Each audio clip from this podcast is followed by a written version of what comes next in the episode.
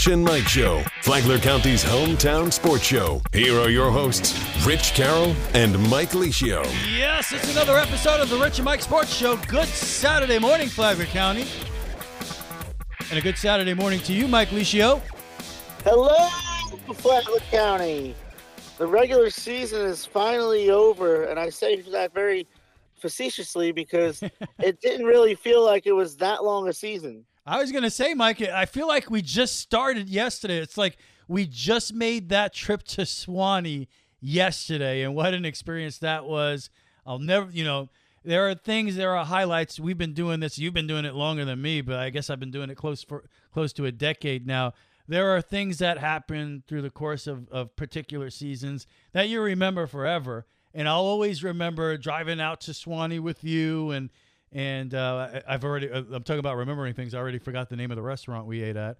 But uh, the Brown Lantern. There you go. Shame. Uh, I know. I, I I'm ashamed of myself. The Brown Lantern, which was fantastic up in Suwannee, and then doing the Rich and Mike Sports Show after the game in the car on the ride home. I don't think. Uh, and, and you made a point on that as far as uh, multiple multiple. We had the broadcast in multiple counties uh, uh, driving back, so I'll always remember that. Mike, it just, it feels like we the season just begun and it's over already. I can't believe it.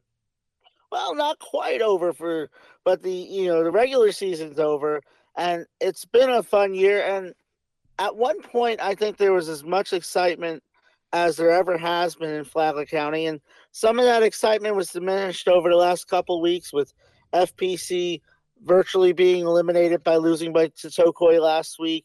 Last week was a tough week. You know, last week was a tough week for football county because Matanzas was riding high and looked like they were poised to host a playoff game. And we'll get to this later, but they would have almost certainly hosted a playoff game if they beat Menendez last week.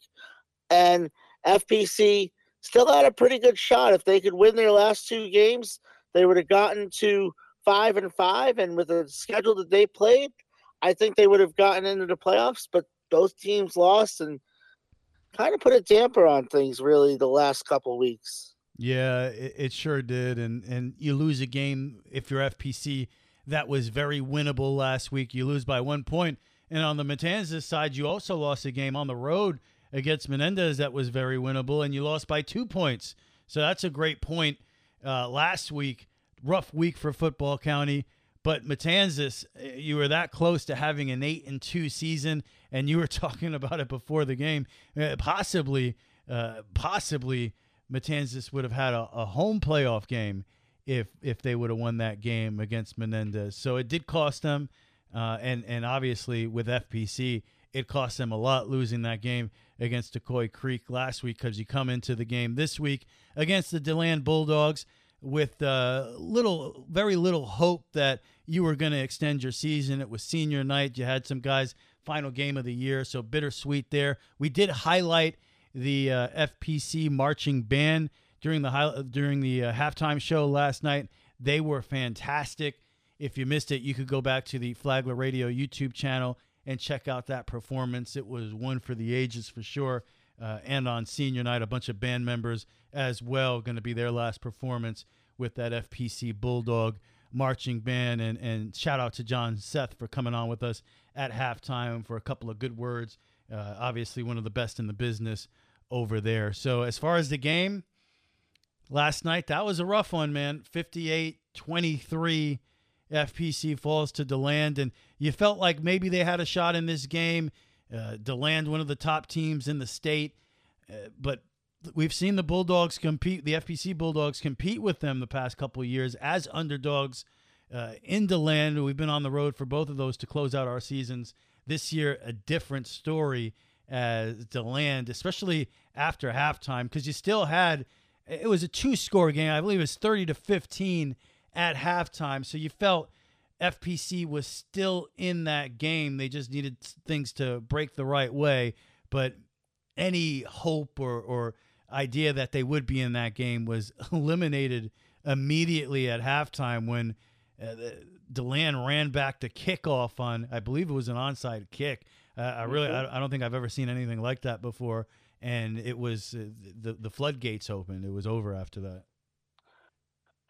I wonder if somebody's going to watch the DeLand's film this week and say, "Who the heck is 82 at quarterback?" Um, we sure did. yeah, we did, and you know, thanks to Ryan Pritt from the Daytona Beach News Journal for helping us clear up that mix-up because apparently he switched jerseys with a player, played one play, threw a touchdown, and we were like, "Where's this freshman coming from throwing the ball?" And it turns out it was T.J. Moore, the man of mystery, the man of many disguises. Yeah, and they jumped out 16-7. Tough call to go for the one point. I mean, because at eight seven, you're thinking, okay, it's eight seven. They won for two. They're not going to do it again. So I understand why you would just kick the extra point there, and because you don't want to get to chasing points. That's what happened to. Um, that's what happened to Matanzas last week. They won for. They had a look on a two point on the extra point against Menendez. They didn't get it, and then they were chasing points and had to go for two again. So you don't want to get yourself in that situation. So I understood it. But then Deland jumped out 16 to 7 and 23 to 7, thanks to Javon Ross, who's incredible. Made plays in the secondary, made plays as a receiver, as a runner, as a returner. He was just amazing last night. And you think, okay, well, late in the first half, I said run out the clock. Don't even try to go and score because you might turn it over and put the game out of reach. And then Kaden Gonzalez drives the team down the field for a touchdown. It's 23 15 with about 40 seconds left. And you're thinking, yeah, they're back in this game. DeLand's getting the ball to start the third quarter, but they're back in this game. And then just as quickly as they were back in this game, it started to slip away.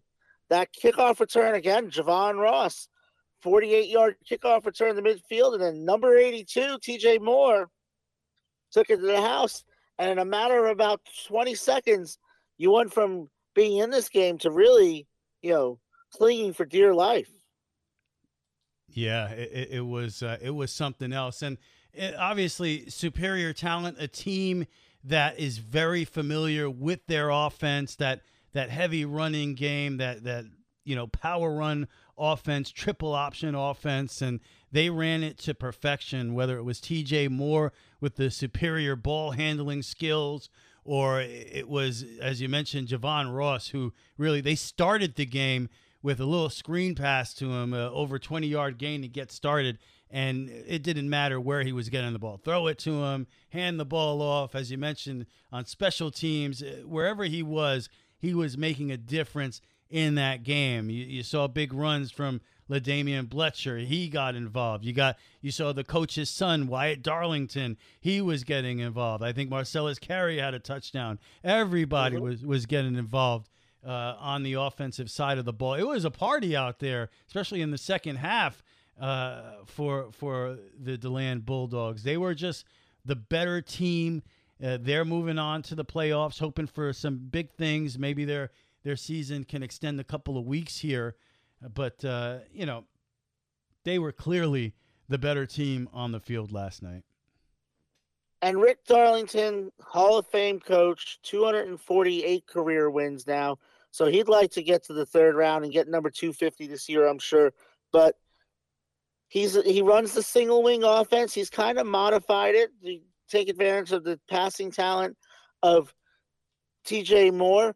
But what makes that offense so difficult to defend is not just the misdirection, it's the talent of the players. You talked about Bletcher and Ross and Carey and Darlington and Moore, and Moore does everything. He was in on kickoff um, protection, he was there on kickoff coverage, he was playing quarterback, he was holding kicks, he was doing it all but they just throw so many playmakers at you, and you got four guys lined up in the backfield going four different directions, and you don't know who's going to get the ball. All you know is whichever one of those four guys gets the ball, he's really, really good.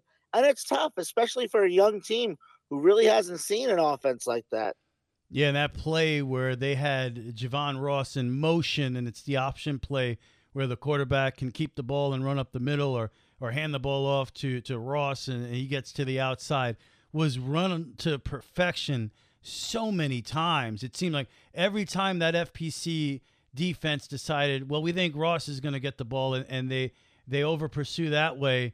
There's more with the ball right up the middle with a ton of room, getting chunks of yardage. And then if they lean toward more, he makes the right decision, hands it off to Ross, and he's gone up the sideline. We saw it multiple times, running it to perfection. And uh, I mentioned the, the the ball handling skills with TJ Moore. I mean, there were so many plays in this game. I'm watching it. I have no idea where the ball is because they're so good at what they're doing, so familiar with that offense. You can tell that uh, they they have experience and and they're out there and and uh, they know exactly what they want to do. I mean, Javon Ross, he's a senior. Darlington's a senior. You know, you got a lot of guys on the offense there. Bletcher's a sophomore, but you know, you got a lot of guys on the offense there that have been a part of this system. They know what they're doing, and it, it really showed last night. Uh, you don't at least on this level, I, I don't feel like I, I've seen a lot of teams with players on offense that seem so. They look like they knew this offense like the back of their hand, and uh, they they executed it to perfection. So it was it was definitely something to watch. And we've seen this team a couple years in a row now, and and I remember previous years where this offense did not look that good. So uh, was it the, the maybe the FPC defense not as good as they've been the past couple of years? I don't think that was it. I think uh, Deland was better this year than they were last year. Last year was the first year Rick Darlington was there, and they were running that system, and there was some adjustment to it. Adjustment by him as well, because he made the passing game more of an element of it than he did in his days at Apopka, because he coached to his personnel. You've got all these playmakers, you got to get them the ball. TJ Moore was remarkably efficient, six of eight, 120 yards, and two touchdowns tonight. And then on top of it, passing, and then he had four carries for 39 yards. Deland ran for 251 yards tonight on just 19 carries. That is almost 12 yards a carry. They were just gashing FPC. And it's hard for a young defense with a lot of players playing in a lot of new positions to them, it's hard for them to adjust to the the, the uh, just the system itself. That's formations they're not used to seeing. It's a lot of movements they're not used to seeing. As you said, that little counter sweep to Javon Ross was available almost anytime they wanted. And he had 106 yards rushing. He had 70 yards receiving. He had a good punt return. He had a 48 yard kickoff return that really helped put the game away. He was just amazing. And then the, the supporting cast. And on defense, they had four sacks tonight. They were very aggressive in getting after the quarterback. And that's the way Rick Darlington teams play. They they are they get after the quarterback. They put a lot of pressure on you. They know that you they put you in a position where you ha- you're they're ahead and you have to throw the ball, but you can't throw the ball. And that's the key is actually they put their they make you pin your ears back. They put you in obvious passing situations and then they just they just blitz. And because they know you have to throw the ball. They know you're throwing the ball.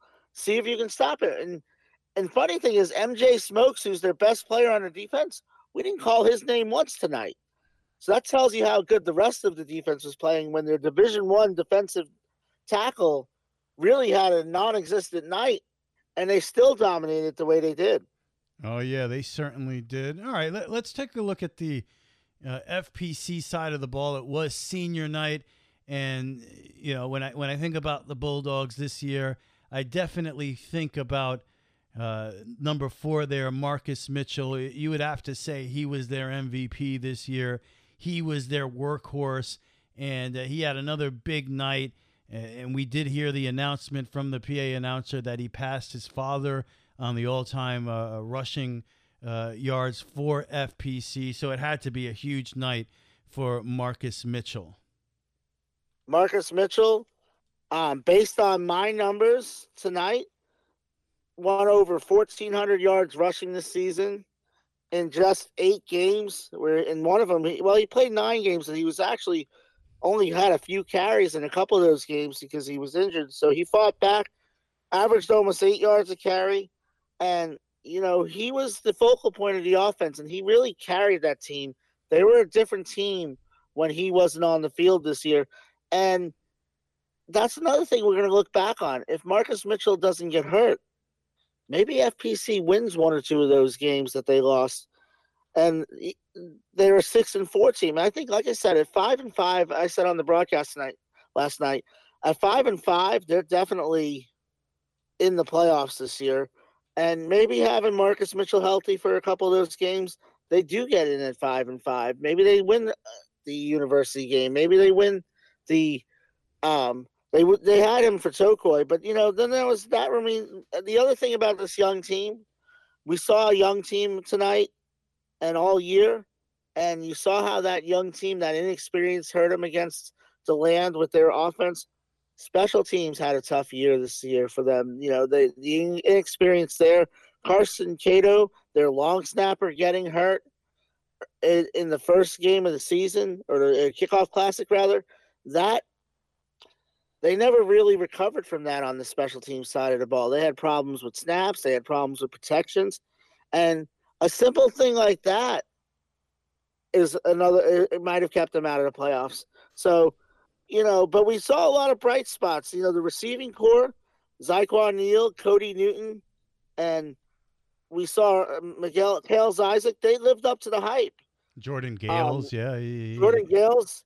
You know, Jordan Gales Robbie had a Daly really looked good out there, Robbie too. Daly had a Robbie Daly finished the season strong as well. Yeah, uh, definitely. Uh, uh, and you know, Cody Newton, a senior, had a beautiful uh, touchdown catch uh, last night from Caden Gonzalez on a play where, Ca- you know, Caden Gonzalez, he had to work for it when he made plays, and and he found Cody Newton stepping up into the pocket because it seemed like there was immediate pressure on him every time he dropped back to pass. And on that particular play, stepped up in the pocket, threw a dime over the middle. Cody Newton made a nice move and got to the end zone. So uh, uh, shout out to Cody Newton for a, a beautiful touchdown pass. It was senior night. He's a senior.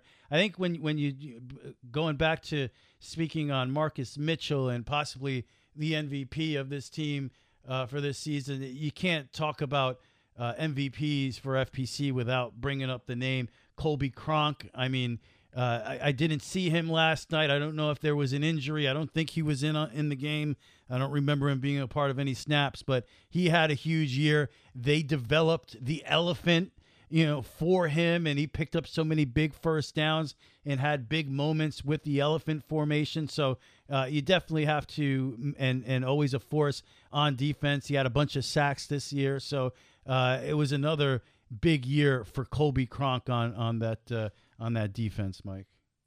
I predicted that he would have double digit sacks. He finished the year with 12 and he he's the real deal. And I saw his sister Michaela, who's an accomplished swimmer at Florida, um, doing really well there. And I said, Your brother is the you of football. And she said, Well, I, I think he's going to be better at football than I was at swimming. And I thought to myself, if as long as he's like as good as Michaela, that would be really freaking awesome. And he was a menace all year. And you didn't even get to see his full potential because when Ethan LaPepa got hurt and Stacy Mitchell was hurt at one point, you know, teams just started double and triple teaming Colby Cronk, and he still managed to have double digit sacks. That tells you how good he is.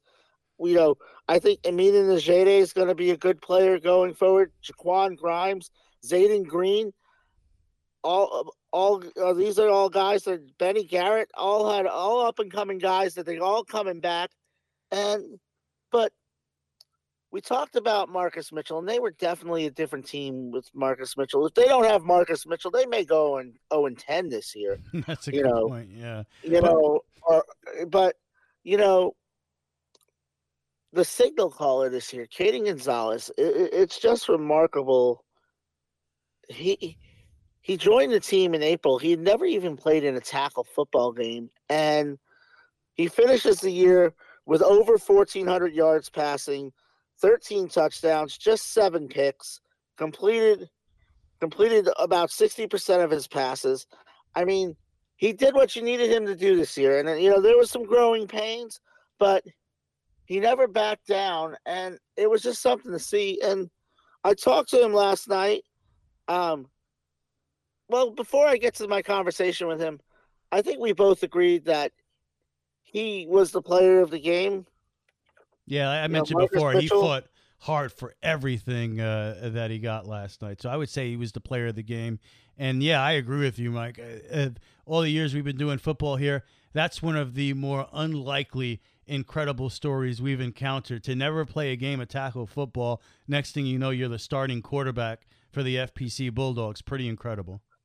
Playing one of the toughest schedules anyone had to play in the state. And last night he was 7 of 10, 154 yards, and the two touchdowns. You know, he finished his senior year, his one year of football on a strong note. And I caught up with him last night after the game, and I had to ask him, what have these last few months been like going from back in March, having never played a tackle football, to having been a starter for almost an entire season?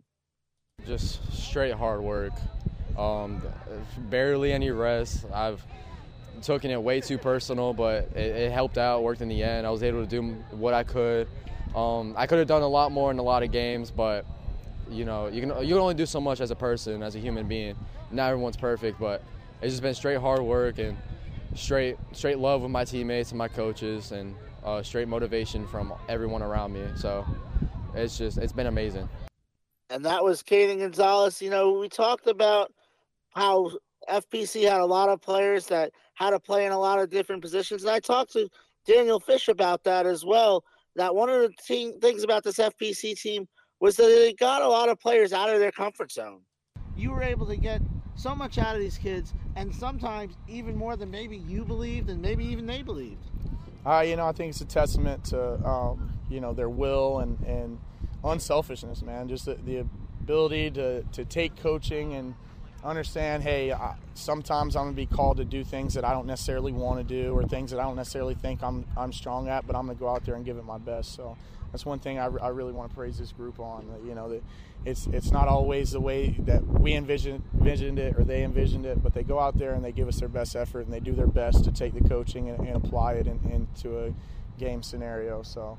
Um, love these kids, man. I, I thought they did a great job all year, giving us, you know, the best versions of themselves. And uh, unfortunately, you know, we came up short in a couple games that probably would have put us in the playoffs. And all we can do is learn from those things and, and, grow from them. Even our seniors who you know don't get another shot at it, I think there's a lot of valuable lessons that we learned throughout this year that they can carry on into their into their life that'll help them you know be successful and not make some of those mistakes that that they made this year. So we we learned so much, we grew so much in a year. You know, you make every excuse in the world. We're we're not the type of team that's going to do that. You know, we we went three and seven. It, it wasn't what we hoped for. Um, but we, we played a really tough schedule and we battled our butts off all year and we worked hard in practice and we did get better. So, so super proud of these guys. And Rich, the Daniel Fish era has just begun one season and it didn't end the way they wanted to, but I think the future's bright. We talked about a lot of players coming back for FPC next year. And he said to me after the game, he says, We're going to get back to work Monday. So the so 2024 has already started for FPC in Daniel Fish's mind. One team that doesn't have to worry about 2024 yet is the Matanzas Pirates, who won 33 nothing against Winter Springs. They finished seven and three, and all but have clinched a playoff spot. They'll have to wait until tomorrow morning to hear from the FHSAA playoff reveal to find out if they made the playoffs. But I asked Coach Forrest, what now? What will the next 36 hours be like? Uh, I'm, I'm gonna probably watch college football. I'll probably maybe go fishing. Um, yeah, I mean, what can you do? You know, you just got to kind of wait and see. And you know, you can play 15,000 scenarios in your head, but that doesn't do any good. You know, we're gonna. I told our guys and coaches, you know, usually we enjoy it for 24 hours and we move on. Um, we get to enjoy this one for 48. so, um, yeah, I mean, you can't think about that. Like I said, hopefully, you know, our body work's good enough to get us in, and you know, if it's not, you know, still a great regular season. But um, you know, I told our guys, you know, the three best words in sports are survive and advance. And once you get in that tournament, you know, everybody's record zero zero, and uh, who knows what can happen from there. So, uh, but yeah, I mean, we're just going to go about our business like you know, a normal weekend, and we're going to meet as a coaching staff at 10 a.m. for the selection show, and uh, you know, like I said, hopefully our body of work gets us in. Yeah, certainly one of the great seasons in the history of the Matanzas Pirates, Pirates Nation.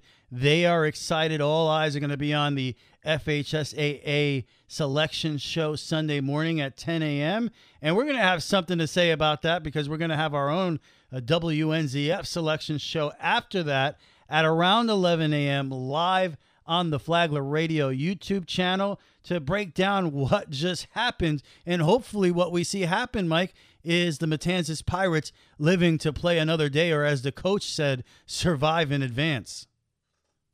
There's a secret formula the FHSAA uses.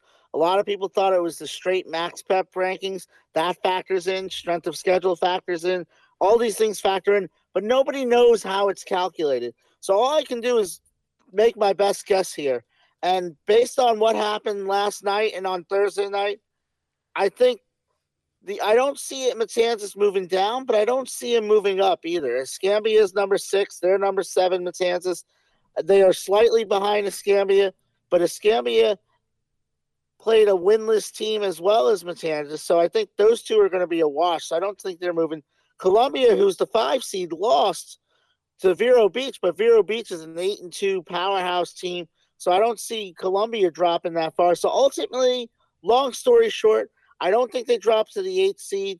I don't think Middleburg has enough to pass them. So I think Matanzas, in my opinion, and we'll find out tomorrow, is locked in at the seventh seed. St. Augustine's got the number one seed locked up. Tallahassee Lincoln, in my opinion, despite a loss to Florida High last night, is still the number two seed. I don't think Choctaw can go get them at the three seed. I think that I would say about I'm about 75% sure that we're going to end up you and I and the team are going to be headed over to Tallahassee next weekend. Oh yeah, well I I hope that's the case, and it doesn't really matter where the Matanzas Pirates are going if they make the playoffs, and we think most likely they will. Uh, it doesn't matter where they're headed. We're going to be there, so you don't have to be.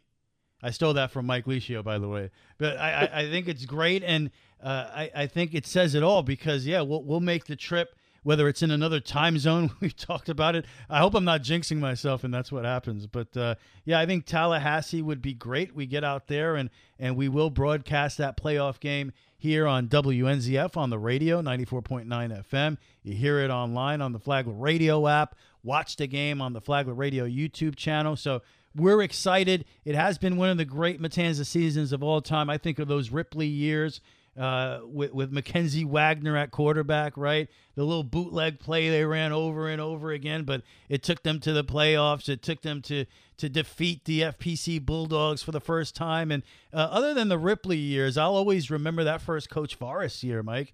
You know, where they went on the winning streak at the end, and I, I guess it's debatable to say if they got in the playoff playoffs there or not. It was a special scenario there where uh, everybody was pretty much getting in.